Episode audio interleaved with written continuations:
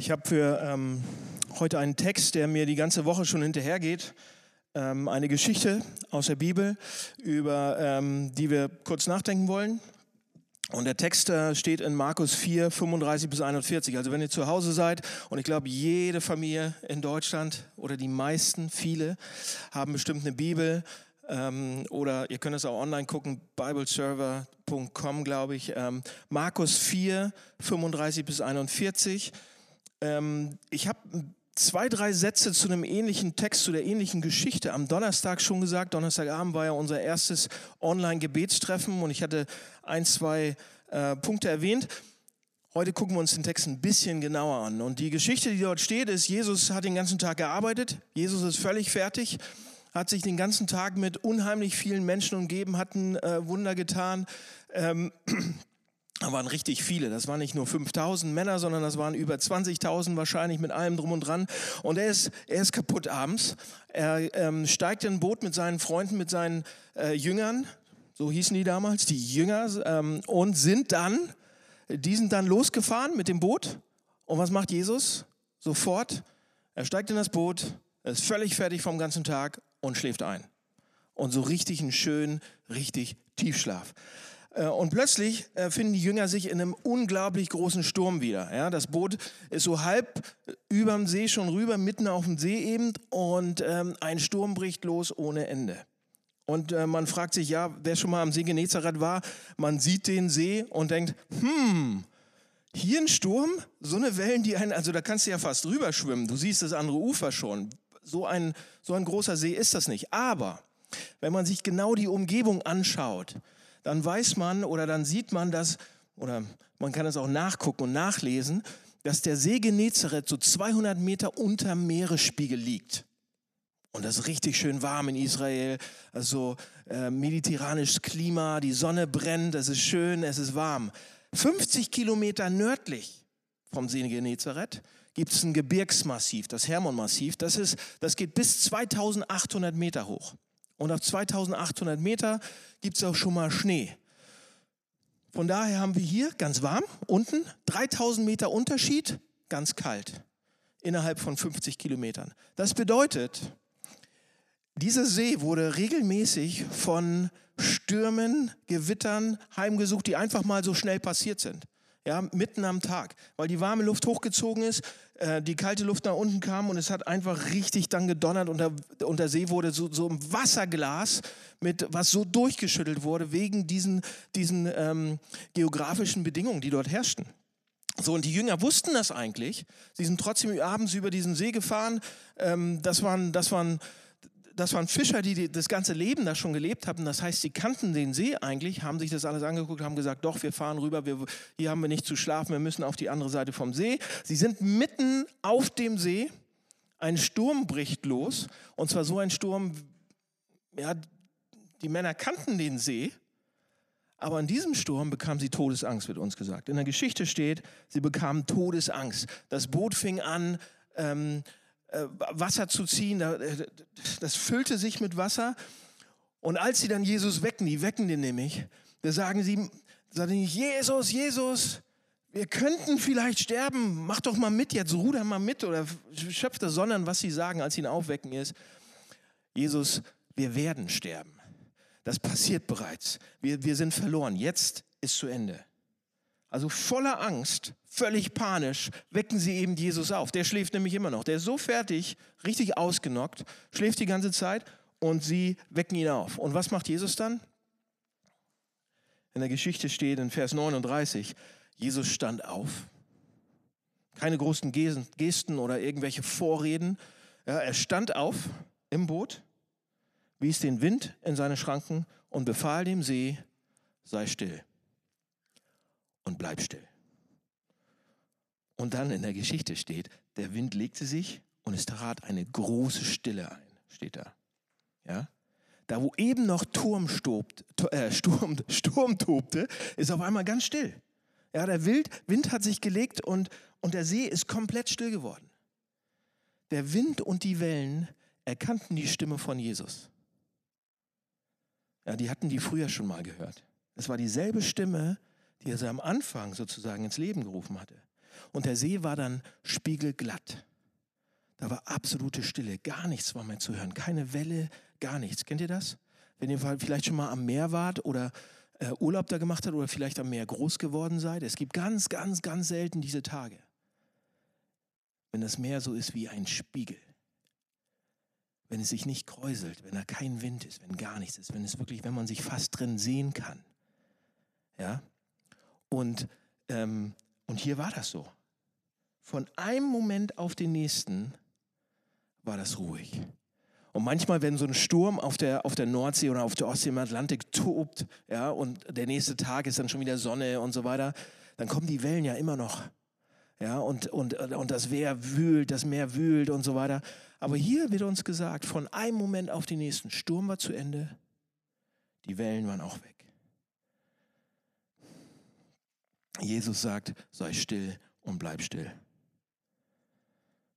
Da ist Jesus, Hurricane, ja, ein Sturm ohne Ende, tosender Wind, die haben alle Angst. Und plötzlich ist alles zu Ende. So, was bedeutet diese Geschichte? Seht ihr, zu Zeiten von Jesus, als Jesus gelebt hat damals, in der Antike sozusagen, war jede Kultur, die es damals gab, davon überzeugt, dass nur die Götter eigentlich Macht über das Meer hatten und das Wasser bändigen konnten. Ja, die Römer glaubten an Neptun und die Griechen an Poseidon. Jede Kultur damals hatte so einen, so einen Gott, der für das Wasser ähm, verantwortlich war. Und das Meer damals symbolisierte in, diese, in allen Kulturen eigentlich damals so eine Chaosmacht, die man nicht bändigen könne, eine zerstörerische Macht, die vom Menschen auf jeden Fall niemals in den Griff bekommen, äh, äh, bekommen zu waren, äh, äh, war. Das heißt, in alten Kulturen, in den alten Legenden, überall war das Meer die ultimative zerstörerische Kraft. Ja, das Symbol dafür. Der Ozean war unkontrollierbar, unerbitterliche Macht. Und das ist in allen Kulturen zu finden, überall. Selbst in Europa war das so, ja, nicht nur in der Antike ähm, im Vorderen Orient, sondern in Europa. Da gibt es ein Beispiel vom König Knut. Kennt ihr König Knut? Meine Frau ist ja halb Dänen, deshalb kenne ich König Knut. Das war ein äh, Knut, guter Name, war König in Dänemark im 11. Jahrhundert. Und er dachte, dass alle seine kriecherischen Höflinge ihm sozusagen irgendwo reinkriechen wollten und ähm, ihm sozusagen zu verstehen gegeben haben, er sei göttlich, ja, von göttlicher Herkunft. Und dieser Knut ging dann eben ans Meer. In Dänemark ist es nicht so schwierig, ein paar Kilometer, und er war am Meer, stellte sich da vorne hin und hat gesagt, halt, stopp. Und was passiert? Natürlich es hat das Meer nicht aufgehört. Die Wellen sind weitergekommen. Und dann sagt der Knut, nur Gott kann das Meer aufhalten. Ich konnte das Meer nicht aufhalten. Ich bin also nicht Gott. Versteht ihr? Hier in der Geschichte übt Jesus Macht aus. Ja, er, all seine Kraft kommt da zusammen und er stoppt den Wind und er stoppt die Wellen. Und in allen Kulturen damals war, herrschte völliger Konsens darüber und in den meisten Kulturen heute auch noch, nur etwas Übernatürliches hat so eine Kraft. Nur Gott kann das eigentlich machen. Und hier hat es Jesus gemacht. Das heißt, wenn wir diese Geschichte heute lesen, dann stellt sich die Frage, okay, interessant Daniel, was du da alles erzählst, aber was, was hat das mit uns heute zu tun, diese Geschichte? Wie kann mir diese Geschichte vielleicht heute helfen? Und dann am Ende des Textes sehen wir ja, dass die Jünger, als sie mitgekriegt haben, mit was für einer Kraft Jesus diesen Sturm stillt, haben sie fast noch mehr Angst als vor. Das ist eigentlich dieses Com äh, äh, äh, Comedy-mäßige ähm, äh, Teil in der ganzen Geschichte. Ja, Vers 41 sagt uns, jetzt wurden sie erst recht von Furcht, also die haben erst recht ge äh, Angst gehabt. Und sie fragten, wer ist das?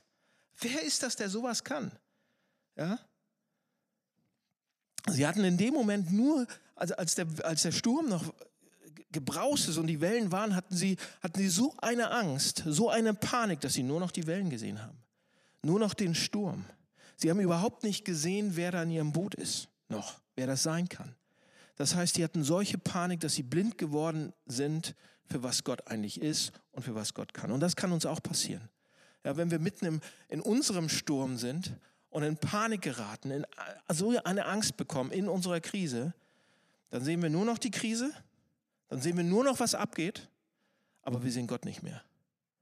Und ich glaube, wenn wir jeden Tag die, die Nachrichten gucken und, und äh, die, alle Neuigkeiten in uns reinpfeifen, dann sehen wir die Krise. Dann gucken wir auf die Krise. aber wir sehen noch Gott nicht mehr. Und ich glaube, eine gute, eine gute Herangehensweise ist, dass wir mindestens so viel, wie wir bei den Nachrichten sind, in der guten Nachricht sind. Oder? Wäre das nicht mal ein Vorschlag? Dass wir genauso viel, wie wir Nachrichten gucken, uns die gute Nachricht von Gott angucken. Ja, die gute, die gute Botschaft, äh, seine Bibel, dass wir da reingucken und mal sehen, äh, zumindest versucht es mal in Balance zu kriegen. Sonst sehen wir nur noch die Krise. Erster Tipp. Aber ist nur ein Tipp. Versucht's mal. Pass auf, die Geschichte geht weiter. Und, ähm, und hier sehen wir eben diese, diese unbändige Kraft von Jesus. Diese, diese, mit der er das macht. Das ist, und die Geschichte will uns sagen, das ist ein Gott, der hier wirkt, den man nicht einfach so abtun kann. Den man nicht einfach so in die Tasche stecken kann. Nicht so ein, das ist nicht so ein Kuschel-Jesus. Das soll auch kein Kuschel-Jesus sein. Keiner, der mich ein bisschen inspiriert und ein, zwei weise Worte hat oder Lehrer ist oder liebe, schöne Dinge sagt, sondern der hat auch, der, der kann was der will auch was. Ja, das ist, das ist eine Kraft, die der hat, die größte Kraft, die es gibt, die meine um einiges, die Menschenkraft um einiges übersteigt. So, was hat das mit uns zu tun? In dieser Nacht, als die Jünger mitten im Sturm waren, von Angst gepackt komplett, das Boot füllt sich in, in, äh, mit Wasser, totale Panik. Was macht Jesus? Er schläft. Die Jünger rütteln ihn wach. Meister, mach was, wir kommen um so. Ist dir das egal, dass wir umkommen? Das sagen sie ja damit. Ist dir das egal? Steh auf. Ist dir egal, was hier passiert? Warum schläfst du noch? Siehst du nicht, dass wir in Gefahr sind? Warum machst du nicht? Sind wir dir egal? Sagen die Jünger. Und ich glaube, jeder von uns, und vielleicht jetzt auch gerade in der Krise, jeder von uns, egal ob du Christ bist oder nicht Christ bist, kommt mal in seinem Leben an diese, an diese Punkte, wo wir genauso denken wie die Jünger, oder? Dass wir sagen, bin ich dir egal, Gott? Guck mal, diese Krise gerade, sind wir Menschen dir egal? Man hat das Gefühl, man singt, man versingt, alles läuft irgendwie schief. Wenn man sich Nachrichten anguckt, könnte man das jetzt auch gerade denken. Und Gott schläft. Äh, wir sind ja in einer ähnlichen Situation wie diese Jünger. Jünger. Wir denken, und ich glaube, einige von uns können sich mit dem Gefühl mittlerweile sehr gut identifizieren, dass die Jünger hatten. Und vielleicht wird es in den Wochen sogar noch mehr, dass wir denken, wo ist denn Gott? Sind wir ihm egal? Weil jeder von uns geht durch diese Zeit jetzt unterschiedlich durch. Aber ähm, das ist ja nicht nur diese eine Krise, sondern unser Leben ist ja gezeichnet von Stürmen und Krisen. Und wir haben dauernd irgendwelche Sa Sachen, durch die wir durchgehen, dauernd irgendwelche Stürme in unserem Leben. Corona, ja natürlich Corona. Ja, da ist die Krankheit, das Virus. Aber was wird mit der Wirtschaft passieren? Ja, was wird mit unserem Job? Werde ich mich als Selbstständiger noch über Wasser halten können oder nicht? Werden ganze Industrien flöten gehen? Wir, wir wissen es nicht. Was ist denn mit der Versorgung? Ja, oder andere Stürme haben wir ja auch wenn wir ganz ehrlich sind, wenn es Krankheitsdiagnosen gibt oder Leid in der Familie oder Einsamkeit oder irgendwelche solche Dinge, Depression, zerplatzte Träume, ähm, Süchte, Ängste vor der Zukunft, alles Mögliche. Ja? Und wir sehen das gerade. Ja, es gibt Leute, die haben Angst, gerade in dieser Krise, und, und die wächst. Und nicht nur die Angst, dass es kein Klopapier mehr gibt. Das ist, das ist witzig fast noch. Oder dass das Wasser ausgeht oder keine Aufbrachbötchen mehr gibt oder so. Alle kaufen das und denken, oh, das muss wichtig sein, ich muss das irgendwie auch kaufen. Aber wir haben Angst vor allen möglichen Sachen. Ja? Ihr wisst selbst am besten, die ihr gerade alle zuguckt, was eure Stürme gerade sind und wovor ihr euch, wovor ihr Angst habt oder wo ihr euch Sorgen macht. Und vielleicht befinden sich einige von euch gerade jetzt da das, und ihr denkt, meine Güte, die Wellen schlagen ins Boot. Wir haben das Gefühl, das Boot füllt sich schon mit Wasser und es hat gerade so einen richtigen Schlag abgekriegt. Ähm, und irgendwie meine, meine Ruhe, gerade die, die, die haut ab. Ja? Meine Zuversicht oder dass alles noch in Ordnung sein wird, irgendwie wird das weniger und die Situation wird krasser. Und ich denke, wir kennen alle diese Stürme, egal ob wir eben Christen sind oder nicht. Und wir fragen die gleiche Frage wie die Jünger, hat Gott uns vergessen? Ist ihm das egal, was gerade passiert? Sag mal, Gott macht das dir nichts aus, was hier gerade passiert, wie das verrückt läuft so gerade. Siehst du nicht, was hier passiert? Sind wir dir egal? Bin ich dir egal? Und ich glaube, wir kennen das Gefühl, oder? Und ich glaube, die Frage wird noch intensiver. Und wir wecken ihn auf dann. Und im Grunde sagen wir dann, Jesus, Gott, wir sterben und du schläfst. Wir sind in größter Not, in Lebensgefahr und du bist eingeschlafen. Sind wir dir egal? Denn wenn wir dir ja nicht egal sein würden, wenn du uns lieben würdest, würde das doch nicht passieren jetzt. Ja, wenn du uns lieben würdest, dann würden wir doch nicht durch Stürme gehen müssen. Wenn du mich wirklich lieben würdest, dann würde ich doch nicht untergehen. Dann würde ich doch, dann würde das Boot doch nicht sinken. Wenn du mich wirklich lieben würdest, würden wir doch nicht in tödlicher Gefahr stehen, oder? Und wie reagiert Jesus darauf? Das ist interessant. Das ist wirklich interessant, was Jesus jetzt sagt. Er steht auf, er stillt den Sturm und dann stellt er den Jüngern die Frage und sagt, warum habt ihr solche Angst? Ja, er sagt nicht, oh, ich kann euch verstehen hier und da, sondern er stellt sich hin und sagt, warum habt ihr solche Angst? Und die Jünger werden wahrscheinlich gedacht haben, hä? Ich glaube, ich habe nicht richtig gehört. Jesus, warum haben wir solche Angst? Guck dich mal um. Das ist alles herum zum Fürchten. Das ist alles ein guter Grund, um Angst zu haben. Das ist, weil unser ganzes Leben im Moment bedroht wird. Warum haben wir solche Angst? Wir haben solche Angst, weil wir denken, du liebst uns nicht, weil wir denken, du, du vergisst uns. Weil wenn du uns ja lieben würdest, würde das nicht passieren. Und Jesus fragt weiter und sagt, habt ihr immer noch so einen kleinen Glauben? Habt ihr immer noch nicht verstanden, wer ich bin? Versteht ihr immer noch nicht, was es bedeutet, wer ich bin? Jesus sagt, die, äh, sagt damit zu seinen Jüngern, Jünger, ihr habt Leute, Freunde, ihr habt so ein bisschen falschen Denkansatz an der Stelle. Was, er, was Jesus damit im Prinzip sagt, ist, dass ihr, die, dass ihr diesen Sturm erlebt. Dass ihr in eurem Leben schwierige und krasse da Sachen erleben müsst. Und ziemlich schlimme, Dinge auf euch zukommen. Heißt nicht, dass ich mich nicht darum kümmere. Heißt nicht, dass ihr mir egal seid. Heißt nicht, dass ich euch nicht liebe. Ihr werdet immer schlimme Dinge erleben. Ihr werdet, da werden Stürme kommen. Was weiß ich, was noch passieren wird. Die Wellen werden in euer Boot schlagen und so weiter. Aber ich bin bei euch. Ich bin bei euch und ich werde bei euch sein und ich helfe euch, weil ich euch liebe. Seht ihr, der Sturm hat unendliche Kraft, die man nicht kontrollieren kann. Und Jesus, wenn er den stillt, dann sehen wir, meine Güte, der hat noch mehr Kraft, unendliche Kraft, die man auch nicht kontrollieren kann. Aber da gibt es einen Unterschied zwischen den beiden. Der Sturm hat Kraft, Jesus hat Kraft. Was ist der Unterschied? Seht ihr, der Unterschied ist, der Sturm liebt uns nicht. Jesus sagt, ich bin bei euch, ich liebe euch und ich werde bei euch bleiben. Und deshalb braucht ihr keine Angst haben. Selbst in den schlimmsten Situationen braucht ihr keine Angst zu haben. Glaubt ihr, dass in diesen Stürmen, dass in all diesen Stürmen, in all diesen Sorgen, in all diesen Ängsten ich bei euch bin? Seht ihr, wir werden in unserem Leben durch, durch Stürme gehen, hatte ich schon gesagt. Wir werden durch Stürme gehen, die wir nicht verstehen können. Es werden Sachen passieren, wo wir sagen, oh, wie kann Gott das zulassen? Gibt es Gott wirklich? Wie kann er das zulassen? Wir werden vielleicht keine Antwort darauf bekommen. Ähm, ein Bekannter von mir hat heute Morgen auf Facebook ähm, einen Post gemacht und hat, und hat geschrieben, hey, vielleicht ist die Krise ja wirklich äh, vielleicht ändert sie was. Er schreibt, vielleicht wird ja nach der Krise wirklich vieles anders. Ja, weniger, die was mit Medien machen wollen, weniger Berater, weniger Business-Kasper und so weiter, weniger Zeit und Geld nachgehetze, weniger Hass, mehr Empathie, mehr Handwerk, mehr Analog und bessere Digitalisierung. Und das ganz ohne Krieg. Das wäre doch was. Da ist so viel Hoffnung drin. Dahinter steht eigentlich der Gedanke, das kann doch jetzt nicht umsonst sein. Diese Krise muss doch zu irgendwas gut sein. Dieser Sturm, vielleicht ändert er was. Und das ist ein toller Gedanke. Ich liebe diese Gedanken. Ich wünsche mir das auch so, dass es nicht umsonst war, dass es, dass es diese Pandemie gibt in dieser, in dieser Welt. Ja, aber manchmal, Leute, manchmal werden wir das im Nachhinein erst wissen, wozu es gut war. Manchmal wissen, ich weiß es jetzt nicht. Manchmal werden wir das nie wissen, wo, es, wozu es gut war. Aber nur, Leute, nur weil wir keinen Grund sehen, warum das gerade passiert, heißt das nicht, dass, dass Jesus keinen guten und liebevollen Grund haben könnte. Denn wenn Jesus die höchste Macht ist, der über allem steht, dann ist er auch, wenn, wenn er so groß ist, dass er selbst Stürme stillen kann, dann ist er vielleicht auch so groß, dass er einen Grund haben kann, uns diesen Sturm aushalten zu lassen.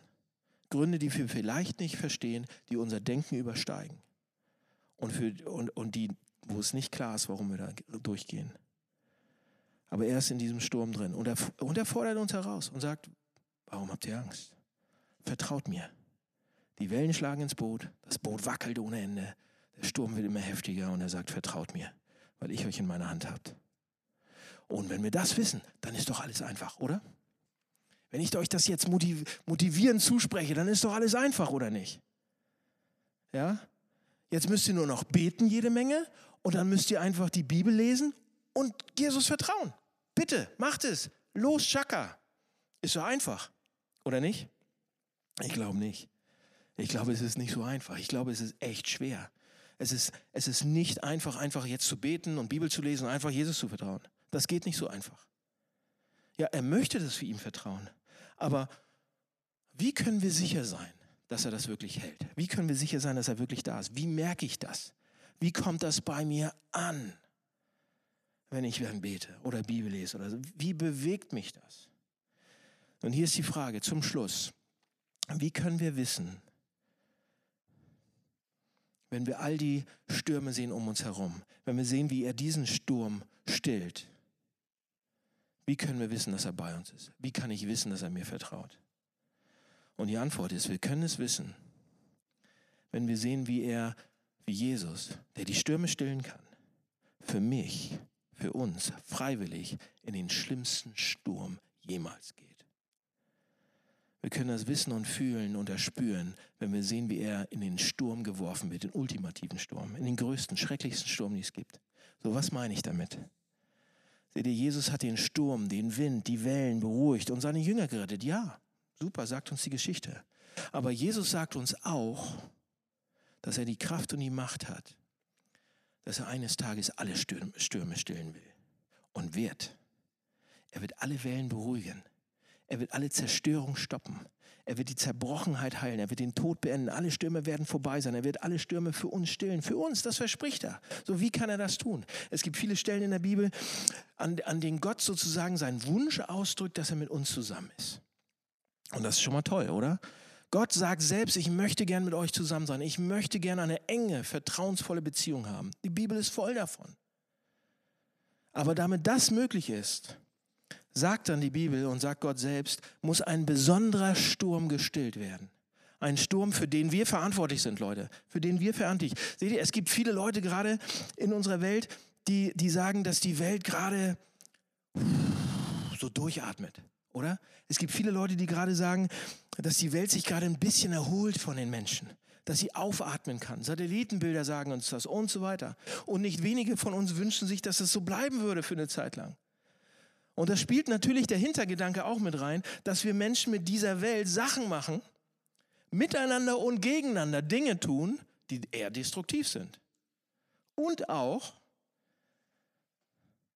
dass wir Gott nicht wollen, dass Gott uns egal ist, sondern wir uns andere Sachen suchen, die uns viel wichtiger sind als er. Ob es Geld ist, ob es Macht ist, ob es Sex ist, was auch. Und wir tun das immer und immer wieder, jeden Tag. Jetzt ist gerade so eine Durchatmung, vielleicht die Ruhe vor dem nächsten Sturm, wer weiß das? Ja, wir tun der Welt und den Menschen weh. Wir haben uns von Gott abgewendet.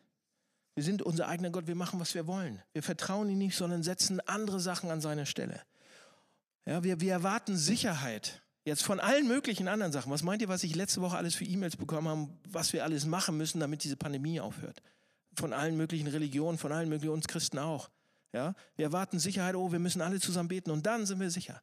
Wir erwarten eine Füllung davon, die letzten Endes nur Gott geben kann. Wir wenden, Leute, und in vielen Punkten wenden wir uns dann von Gott ab ohne ihn. Ja? Und Gott sagt, Leute, damit ich bei euch sein kann, damit wir zusammenkommen, damit wir uns begegnen können in Liebe, damit wir gemeinsam reden können, damit ich euch umarmen kann, muss dieser eine Sturm gestillt werden. Ich weiß nicht, ob ihr diesen alten Film kennt. Ähm, der wurde 2000 äh, wurde der abgedreht und äh, kam in die Kinos. Der Sturm mit George Clooney und Mark Warburg und all diese Leute. Und sie sind Schwertfischer und fahren raus in diesen, und ein Sturm braut sich zusammen. Und sie haben nicht genug Fisch gefangen und sie müssen nochmal raus. Und da kommt dieser Jahrhundertsturm, braut sich zusammen. Ähm, und ich weiß noch, wie ich diesen Film 2000 geschaut habe. Und ähm, das, war der, das war der letzte Film, den ich mit meinem Vater zusammen geschaut habe. Und im Film braut sich eben dieser, dieser Sturm zusammen. Und wir wir Brüder haben den zusammen geguckt und wir haben meinen Vater gefragt, sag mal, gibt es solche Wellen wie in dem Film? Gibt es solche Stürme wie in diesem Film? Und das war schon, also der war gut gemacht, der Film. Und mein Vater, ähm, der ist früher selbst zur See gefahren und musste mit, mitten im Sturm in die Masten reinklettern. Ja? Und er hat gesagt, ja, ich habe solche Stürme mitgemacht. Ja, es gibt solche Stürme diese zerstörerische, und er hat das leise gesagt, er war, ne, also er war beeindruckt davon, immer noch. diese zerstörerische Macht, das Meer, unbändige Kraft. Und am Ende des Films ähm, geht das Schiff unter. Leute, der Sturm, dem Jesus sich entgegensieht, ist ungleich größer, viel, viel größer als jeder Sturm, den wir hier sehen würden. Viel böser, viel bösartiger, viel stärker. Wir haben ihn kreiert. Und, und, und der hat sich zusammengebraut über tausende Jahre und jeder hat seinen Teil dazu getan. Und das ist nicht, Leute, und das ist noch nicht mal Jesus Sturm. Das ist ein fremder Sturm. Und dieser Sturm stillt sich nur, wenn er da reingeht. Dieser Sturm hört nur auf, nicht, der hört nicht auf seine Stimme. Dieser Sturm hört nur auf, wenn Jesus reingeht. Und dieser Sturm wird ihn definitiv töten. De definitiv. Seht ihr, um unsere Schuld zu bezahlen, um das gerade zu rücken, damit wir zu Gott kommen können, ließ Jesus sich in den größten, schrecklichsten Sturm werfen für uns. Und er wusste hundertprozentig, das überlebe ich nicht. Und das tut er, indem er ans Kreuz geht. Das ist der Kern des Evangeliums, der Kern des Christentums. Indem er ans Kreuz geht, und das ist, Leute, das Kreuz ist das Symbol oder das für den ultimativen Sturm schlechthin den keiner von uns überleben würde. Aber Jesus geht freiwillig rein, damit wir da nicht rein müssen. Jesus Christus wurde in einen einzigen Sturm geschmissen, geworfen sozusagen, der dich und mich tatsächlich ertränken würde, töten würde. Der dir und mir garantiert gefährlich werden würde. Ja, und wir sprechen heute über dieses Problem oder das Problem, aber es gibt einen Sturm, der uns wirklich versenken kann. Ein Sturm, der sich zusammenbraut und der gefüttert wird von all diesen Sachen, die ich erwähnt habe. Ja, weil wir Gott nicht ernst nehmen, weil wir die Welt ausbeuten ohne Ende, weil wir uns gegenseitig, ihr wisst es. Und das, und wir nehmen Gott auch nicht ernst. Wir spielen mit ihm. Das ist als, das hält keine Beziehung lange durch und diese auch nicht. Und Jesus geht hinein in all diese Sachen und stillt den Sturm auf Kosten seines Lebens. Jesus bezahlt am Kreuz und stillt diesen Sturm, der ist weg. Leute, und wenn wir das verstehen, wenn, wenn das so langsam reinkommt, wenn wir darüber nachsinnen, dann kann das langsam passieren, dass wir sagen, Jesus, ich bin dir egal? Nein. Wie kann ich ihm egal sein, wenn er für mich in diesen Sturm reingeht? Sondern wir werden wissen, wenn das langsam fällt, dass er uns liebt und dass er bei uns ist. Weil er alles für uns tun würde. Immer wieder. Und wir werden staunend und anbeten vor ihm stehen und fragen, wer bin ich? Dass du das alles gemacht hast, nur um bei mir zu sein. Und das kann doch eine Hilfe sein in den Sturm, in dem wir gerade stecken. Zu sehen, wie Jesus in den ultimativen Sturm geht. Oder? Kann es das? Für mich ja. Und dann weiß ich, ihm kann ich vertrauen. Lass mich beten.